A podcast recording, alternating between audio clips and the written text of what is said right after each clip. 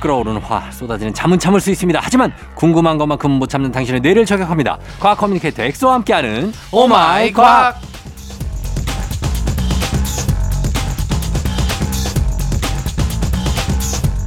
인공지능이 아무리 활개를 쳐도 이분의 감성과 아재 개그까지는 따라오지 못할 겁니다. FM 댕진의 감성지능 과학 커뮤니케이터 엑소 어서 오세요. 안녕하세요. 아재 개그계 인공지능 과커 엑소입니다. 반갑습니다. 예, 그래요. 1999님이 요즘 오마이 과학에 푹 빠졌어요. 주말에 다시 듣기로 이럴 것까지 돌려드렸어요.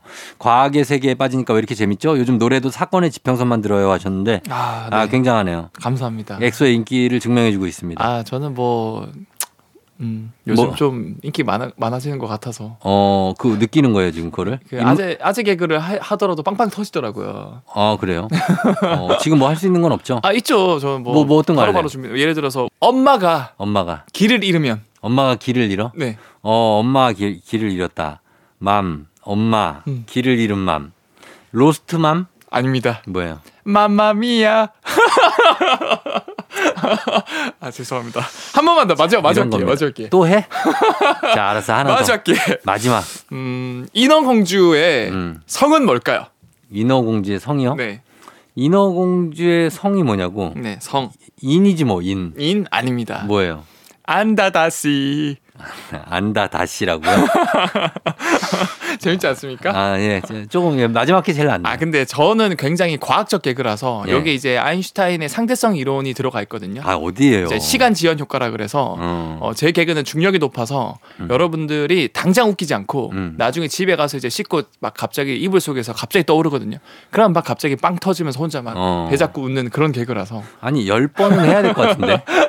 똑같은 거를 한 이틀 안에 열 번은 해야 네. 한번 웃어줄 것 같아요. 야, 저도 사실 저번 주에 소똥구리처럼 어. 양으로 밀어붙이거든요. 그런 것 같아요. 요- 근데 용근옥 씨가 엑소는 모르는 게 없는데 언제부터 똑똑했나요 하셨는데 이런 거 거침없이 자랑하잖아요. 네네. 언제부터 똑똑했습니까? 어 사실 저는 어릴 네. 때 바보였어요. 어, 바보였어요? 이게 왜 그러냐면 어.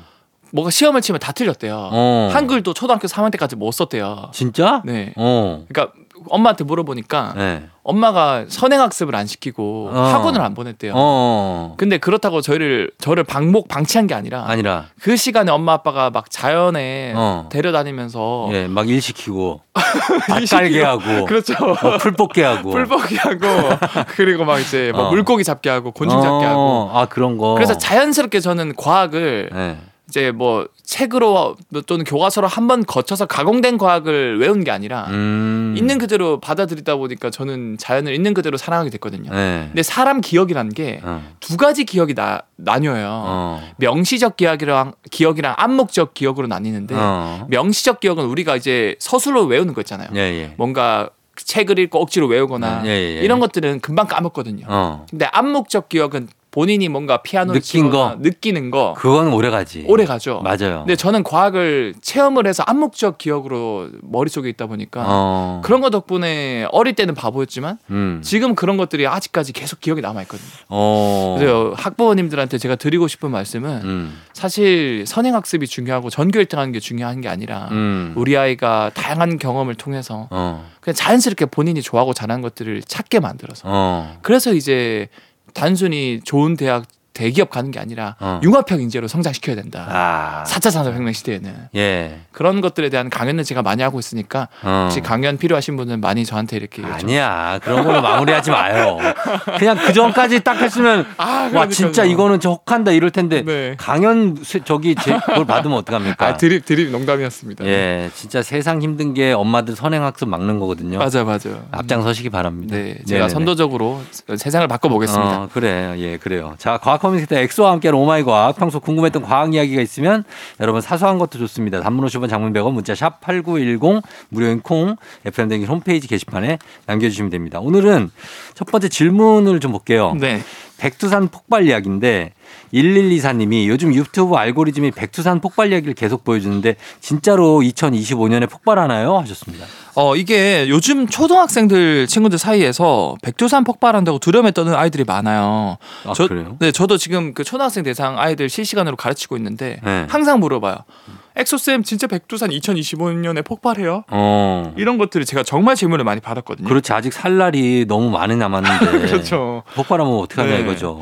그래서 저 아는 분은 아들은 막 비상식량 구비해뒀다 그러고 음. 음, 그래서 이게 왜 이런 일이 괴담이 퍼졌냐면 네. 이 백두산이 마지막으로 분한 게 1925년이거든요. 아 그래요? 네. 그때 한번 폭발했어요? 그때 한번 폭발했었어요. 어.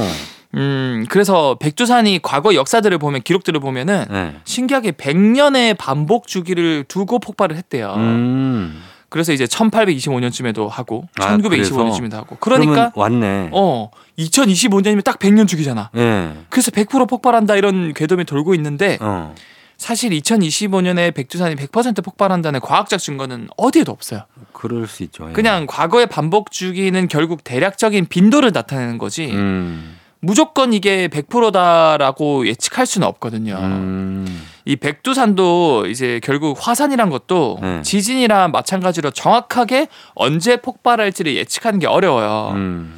다만 이제 지진보다 쉬우, 쉬운 쉽긴 한데 왜냐하면은 음. 이 화산은 폭발 전에 네. 그 주변에서 의심스러운 지진이 엄청 많이 일어나거든요. 어. 그래서 그런 것들을 잘 모니터링하면은 네.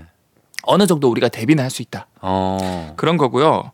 그 다음에 근데 그거를 우리가 북한에서 우리한테 안 알려주잖아요. 맞아요. 그래서 참 이게 네. 사실은 이런 것들은 이 백두산 정도의 규모는 레벨이 굉장히 높은 화산이거든요. 어. 대규모급 화산이라서 아 그래요. 이게 폭발하면 단순히 그 지역만 위험한 게 아니고 네. 전 어디까지 지- 가요? 전 그래요? 지구적으로 위험할 수가 있어요. 전 지구적으로? 네. 진짜요? 네. 그정 막 베스비오 화산 정도 돼요? 아, 이게? 그거보다 더 크다고 그래요. 이 안에 그 백두산 진짜? 안에 있는 그 들어가 있는 마그마의 양이라던가 음. 그런 것들을 보면은 이게 잘못 폭발하면은 음. 진짜 전 지구적으로 기후가 완전 바뀌거나 어유 무섭네. 아, 위험할 수 있으니까 네. 이런 것들은 너무 폐쇄적으로 북한이나 중국에서 음. 이게 백두산이 3분의 2가 중국 아 중국으로 걸쳐 있죠. 땅이고 3분의 1이 북한 땅인데 네. 이런 것들 좀 오픈해서 전 세계가 연구를 해야 음. 이게 2025년에 무조건 안 일어난다도 아니고 무조건 일어난다도 아니기 때문에 음. 언제 폭발할지 모르는 상황이거든요, 사실은. 음, 음, 그렇기 때문에 이런 것들이 남북 공동 연구를 좀 절실하게 해야 된다. 음. 음, 그러네. 아. 네, 이런 것들을 제가 말씀드리고 싶어요. 옛날에 영화도 있었잖아요. 백두산. 어, 맞아요. 백두산의 영화도 있었죠. 이병헌, 하정우 주연의 그죠? 맞습니다. 맞습니다. 어, 근데 그게 실제로 일어날 수 있다는 그 모티브로 만든 거잖아요. 맞아요, 맞아요. 왜냐하면 어. 활화산이고 네. 실제로 이런 지진이 지금 빈번하게 좀 일어나는 경향이 있다고 하더라고요. 아 무섭다 진짜. 네, 그래서 예. 이런 것들은 네. 빠르게 오픈해서 연구를 해야 되지 않을까. 그렇습니다. 예, 화산 얘기가 나와서 말인데 이 화산이 터질 때 나오는 용암 네, 그리고 또 마그마가 있잖아요. 아 그렇죠, 그렇죠. 두 개가 뭐 차이가 한글 영어입니까 아니면 무슨 차이예요? 아 이거는 한글 영어라기보다는 네. 이 땅 속에 폭발하기 전에 나오기 전에 들어있는 걸 마그마라 그러거든요. 아, 안에 네, 아 그게 폭발 전에 박- 폭발 전은 마그마. 아, 그 다음에 폭발하면은 막 흘러나오는 거. 그게 용암. 아, 그래서 마그마가 터져 나오면은 이게 압력이 촥 약해지면서 기체가 빠져나가요. 음. 그리고 산소랑 만나면서 바뀐 게 용암이고. 음. 근데 용암도 제가 오늘 특별히 두 가지 종류 용암이 있는데 네. 그걸 제가 알려드릴게요. 어, 이- 아, 네. 용암이라는 것 자체가 네. 어, 이렇게 하와이 지방에서 굉장히 활화산이 많다 보니까 그쵸. 거기에 열점이라는 게 있거든요. 열점. 거기서 이제 용암이 막 쏟아져 나오면서 음. 바다에서 용암이 굳어서 섬이 된 게 하와이거든요. 음, 근데 하와이 지금도 계속 이렇게 활동하고 있어요. 그 네. 근데 이제 판이 움직이다 보니까 어. 구- 나오는 구멍은 그대로 고정돼 있고 판이 움직이다 보니까 주기적으로 섬이 계속 만들어져요. 아 그렇게 되는 거구나. 네. 음. 아, 그 정도로 땅이 만들어질 정도로 엄청- 엄청난 폭발이군요. 그- 그래서 거기는 이미 네. 용암에 대해서 빠삭하게 원주민들이 알고 있어서 어. 어 용암이 이거 굉장히 끈적끈적한 용암이 있네. 그런 용암은 잘 안 퍼져나가요. 그런 말투를 써요? 아, 끈적끈적한 용암이 있네. 너희 그 아이데니? 그 용암 폭발 아이데니? 니네 누군지 아니?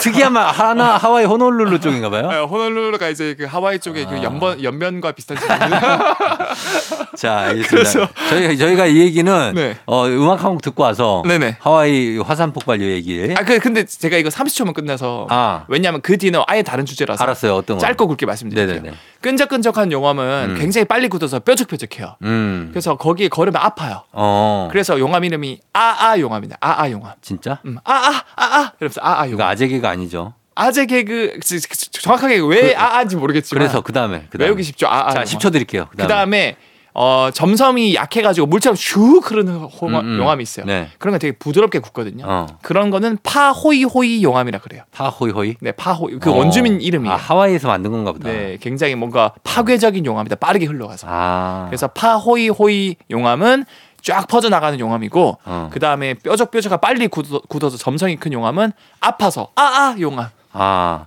여러분 이게 진짜 진위를 파악해서 사실이 아닌 걸로 드러날 경우 네. 내가 엑소는 출연 정지를 시키도록 하겠습니다. 아예 외우기 쉬우란 건 제가 이거 약간 그 음. 개그를 넣은 거다. 그렇죠? 네. 알겠습니다. 노래 듣고 올게요. 데미안 라이스 볼케이노. 자, 오늘 오마이과 과학 커뮤니케이터 엑소와 함께 아, 하고 있는 토요일입니다. 이번에 네. 아, 또 이거 여러분들 관심 많을 얘기, 잠과 관련한 얘기거든요. 아 잠깐 관련된 걸 준비했습니다. 또 네. 어떤 얘기예요, 잠?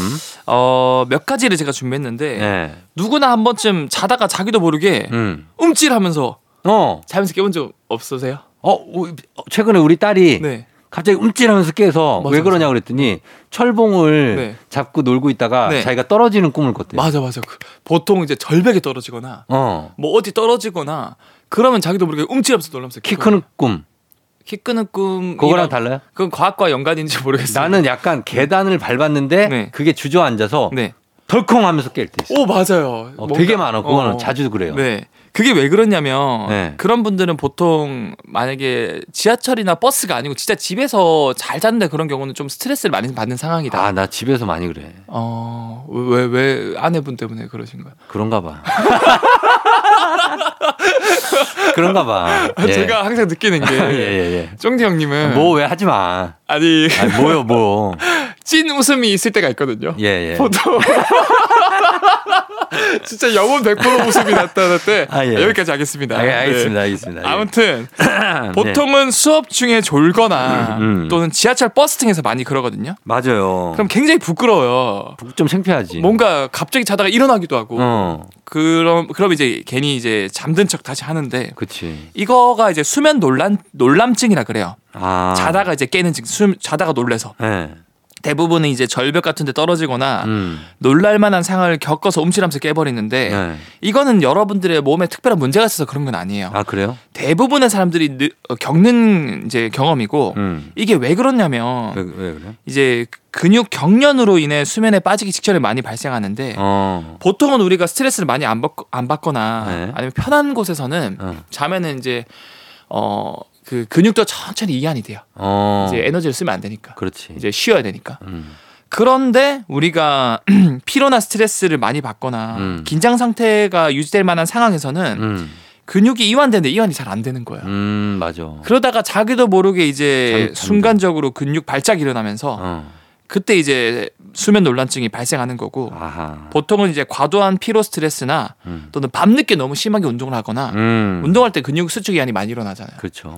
그 다음에 저녁에 커피를 마셔, 마셔서 뇌를 각성시키는 행동을 했을 때 어. 예. 이제 쉽게 발생한다 그래요. 아, 그럴 때 일어나는구나. 네네. 그래갖고 깜짝깜짝 놀라고 네네. 주로 대중교통에서 많이 일어나죠. 어, 대중교통이나 이제 그 학원이나 음. 학교의 책상에 자- 잠깐 엎드려 잘 때 어. 그럴 때 많이 일어나는데 제 친구는 진짜 이거 실한데 네. 자기가 쿵 했대요. 네. 그래갖고 아 이게 자기가 한 건지 모르고 네. 버스가 어디 부딪혔나 보다. 네. 근데 너무 졸려갖고 네.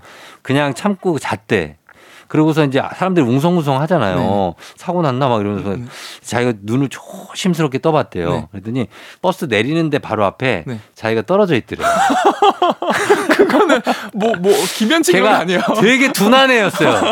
되게 둔한 어, 애인데 네. 자기가 떨어진 거를 그- 그때 알고 자기 때문에 사람들이 웅성웅성 하는 건데 어. 사고 난 줄 알았다고 어. 굉장히 유명한 네. 얘기였습니다. 그래서 보통 그런 지하철이나 버스에서 네. 그런 상황이 벌어지는 이유는 음. 보통 편한 자세가 아니고 이제 그거 불편하게 자잖아요. 맞아 중력에 반하는 어정쩡한 자세로 자다 보니까 서서 자기도 하고. 네 결국에는 근육이 수축할 수밖에 없는 또는 이게 편하게 이완할 수 없는 어. 장소다 보니까 더 이런 것들이 어, 근육 발작으로 어. 수면 논란증이 일어난다라고 맞아요. 볼 수 있는 거예요. 그리고 지하철 같은 데서 보면 특히 네.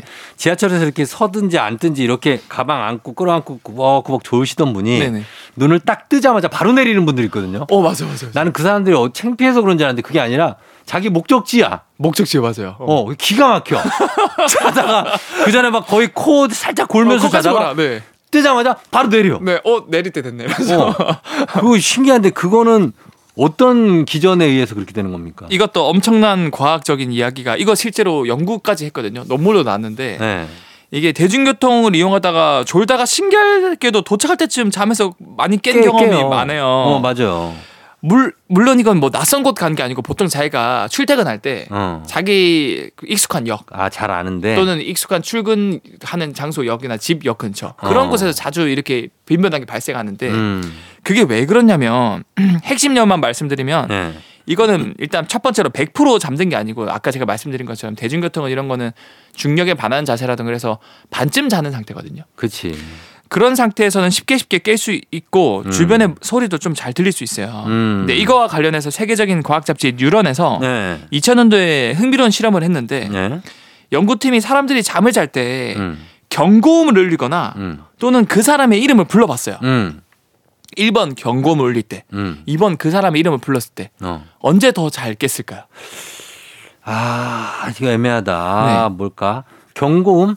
아닙니다. 아니에요? 경고음보다 네. 본인의 이름을 들려줬을 때 어. 뇌가 훨씬 더 각성과 관련된 부위가 활, 활발해졌다고 해요. 아, 진짜? 네. 어. 그러니까 즉 수면 중인 사람에게 특정 자기에게 주관적으로 중요하다고 생각하는 단어 있잖아요. 어. 예를 들어 자기 이름이나 아니면 내가 자주 왔다 갔다 하는 뭐 집 근처의 지하철역 이름이나 버스 정거장 이름이나 아, 그게 아. 들리는구나.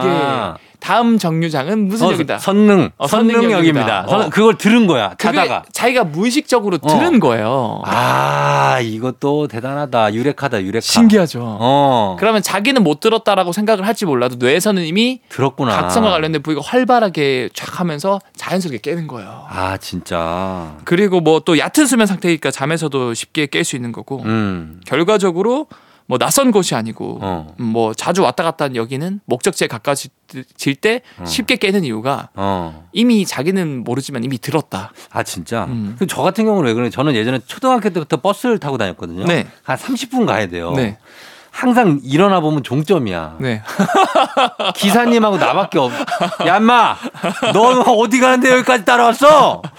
아, 여기 어디예요? 그러면 종점이거든요. 네. 너무 항상 여러 번 그랬어요, 제가. 네. 그거 왜 그런 건가요? 그거는 이제 보통 그렇게 불편한 곳에서도 잘 잘 수 있는 굉장히 어떻게 어릴 보면 때라서. 환경에 잘 적응하는 사람이었는데 어. 그런 건강한 사람도 그렇지. 결혼을 하면은 결혼하면은 이제 불, 잠을 잘 불면증에 시달릴 수 있고 그렇게 되는 거. 알겠습니다. 자 그리고 또 왜 네. 이렇게 좋을 때가 아니라도 진짜 시끄러운 데서도 네.